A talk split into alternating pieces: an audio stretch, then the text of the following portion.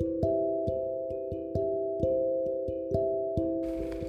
Assalamualaikum warahmatullahi wabarakatuh Hai semua, balik lagi sama saya Lesia Syafina dalam radio podcast Peran Tokoh Nasional Soekarno-Hatta dalam memproklamasikan kemerdekaan Indonesia Sebelum membahas peran beliau, kita mengenal lebih dalam lagi yuk tentang Soekarno Dalam proklamasi, Soekarno lahir dengan nama Kusno yang diberikan oleh orang tuanya tetapi karena ia sering sakit, maka ketika berumur 11 tahun namanya diubah menjadi Suekarno oleh ayahnya.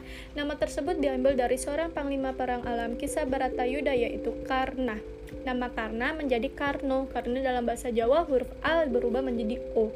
Sedangkan awalan Su memiliki arti baik.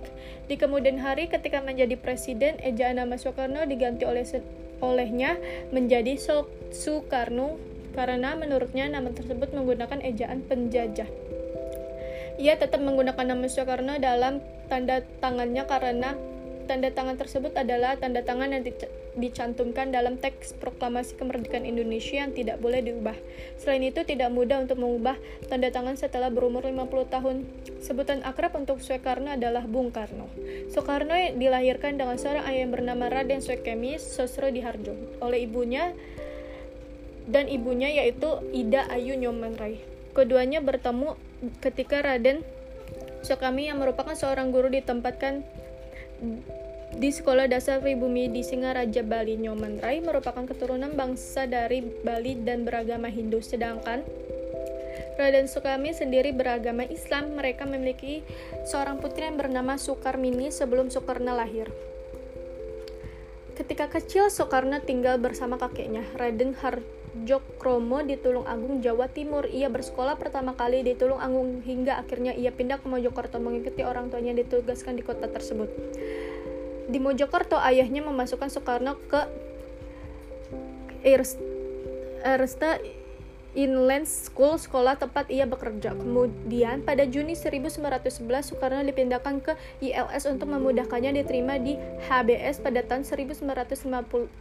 Soekarno telah menyelesaikan pendidikannya di ILS dan berhasil melanjutkan ke HBS di Surabaya, Jawa Timur.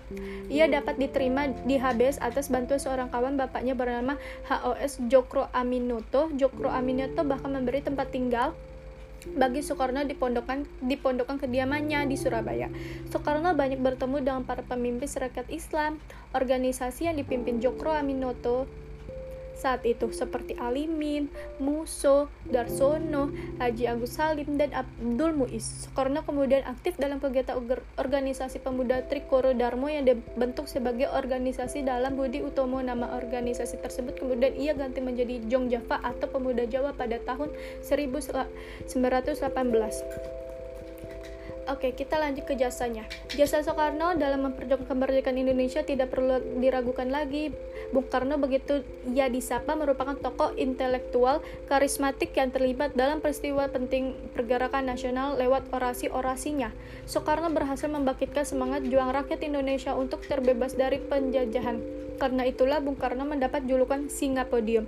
Tak heran sehari setelah memproklamirkan kemerdekaan Indonesia pada dunia tepatnya 18 Agustus 1945 1945, Bung Karno diangkat menjadi presiden pertama bangsa ini. Sebelum peristiwa proklamasi terjadi, peristiwa Rengas Dengklok bagaimana kelompok pemuda berupaya mengamankan Soekarno dan Hatta ke Rengas Dengklok. Kota Rengas Dengklok dipilih karena letaknya sangat dekat dengan Jakarta serta relatif aman karena telah dijaga ketat oleh pasukan peta yang dipimpin Sudanko Singgi. Para pemuda khawatir bila Soekarno dan Hatta dipengaruhi pemikirannya oleh Jepang. Tidak heran muncul di kotonomi golongan tua dan golongan muda Tokoh-tokoh yang dikelompokkan dalam golongan tua adalah mereka yang berjuang kemerdekaan bangsa Indonesia mengikuti skenario yang sudah dibuat oleh Jepang melalui pembentukan BPUPKI dan PPKI. Sehingga bisa dikatakan bahwa Soekarno dan Muhammad Hatta berserta seluruh anggota BPUPKI dan PPKI termasuk dalam kelompok itu.